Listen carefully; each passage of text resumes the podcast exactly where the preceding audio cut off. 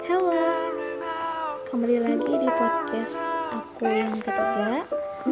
Uh, sebelumnya perkenalkan lagi nama aku Gita Rahma Aziza dengan NIM 20111 1132008 dari Fakultas Kedokteran Gigi Universitas Labang Mangkurat Banjarmasin. Aku dari kelompok 7 Fasialis. Uh, di podcast kali ini aku mau bahas tentang disiplin dan manajemen waktu.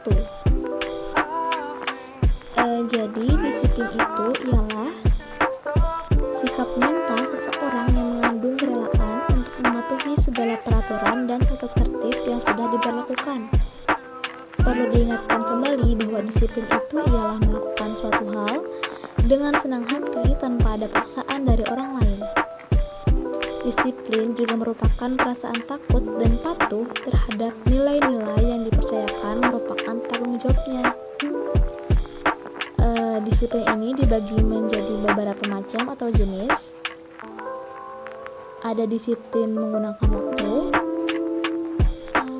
e, kemudian ada disiplin dalam beribadah, disiplin dalam kehidupan berbangsa dan bernegara, disiplin diri pribadi, dan disiplin sosial.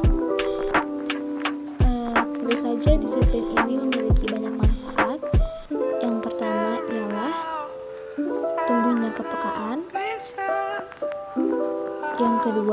tumbuhnya kepedulian. Yang ketiga, mengajarkan keteraturan. Yang keempat, menumbuhkan ketenangan.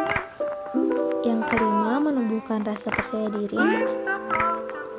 Dan yang keenam, tumbuhnya kemandirian.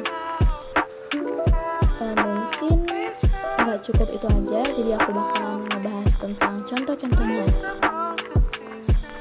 Contoh-contoh disiplin dapat kita lihat di kehidupan sehari-hari, mulai dari kehidupan bermasyarakat, uh, kehidupan di rumah, di sekolah, bahkan di jalan raya.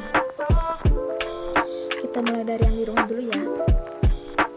Disiplin dari di rumah itu seperti tidur dan bangun tidur tepat waktu kemudian merapikan tempat tidur dan kamar uh, kemudian menjaga kebersihan rumah selanjutnya ya disiplin dalam bermasyarakat seperti menjaga kebersihan lingkungan dan tidak mengganggu ketenangan tetangga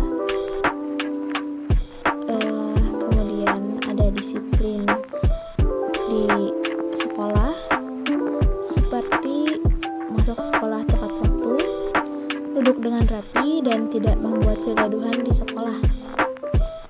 Ada pun contoh yang terakhir yaitu disiplin jalan raya ialah menaati rambu-rambu lalu lintas, berjalan di sebelah kiri, menaati rambu-rambu lalu lintas, dan membawa surat-surat kendaraan dengan lengkap. Sebenarnya masih ada banyak sekali manfaat dari disiplin ini. Tapi aku bakalan bahas habis ini ialah manajemen waktu aja ya. Manajemen waktu itu ialah proses perencanaan dan pengendalian terhadap waktu yang akan dihabiskan untuk mengerjakan kegiatan tertentu. Nah, jadi kita ini harus bisa benar-benar memanfaatkan waktu dengan sebaik mungkin karena kita memiliki waktu 24 jam sehari jadi kita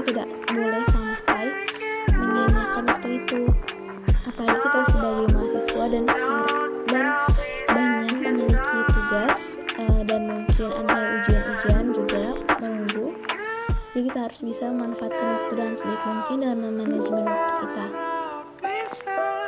Adapun manfaat dari manajemen waktu itu ialah yang pertama meningkatkan produktivitas efisiensi dalam pekerjaan, yang kedua meningkatkan kepuasan pekerjaan dan peningkatan peluang, kemudian yang ketiga mengurangi kadar stres dan tekanan, kemudian yang keempat mencapai target dan tujuan.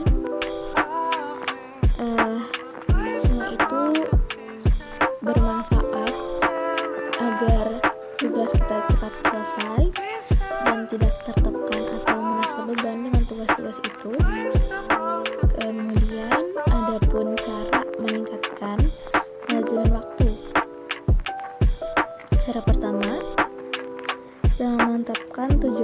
Pendek dan jangka panjang.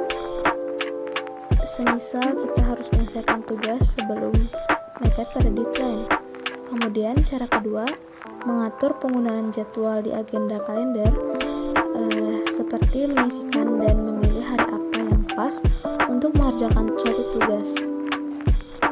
Ada cara ketiga, menempatkan pekerjaan utama yang terlebih dahulu. Kita harus bisa memprioritaskan yang mana akan lebih mudah dikerjakan atau yang mana tugas itu deadline-nya lebih dahulu. Kita bisa menentukan dan mengurutkan tugas-tugas yang perlu dikerjakan terlebih dahulu. Dapat dari batas tenggat waktu atau deadline atau dari sulit atau tidaknya satu tugas itu ya semua tugas itu sulit sih jadi kita harus bisa-bisa saja mengatur waktu dengan cara-cara manajemen waktu ini kita dapat menuliskannya di catatan notebook ataupun di HP ataupun di tab agar memudahkan kita mengingat dan melihat apa aja yang harus kita lakukan dalam mengatur jadwal ini. Mungkin itu aja yang dapat aku sampaikan. Terima kasih yang udah mau dengerin podcastnya. Um,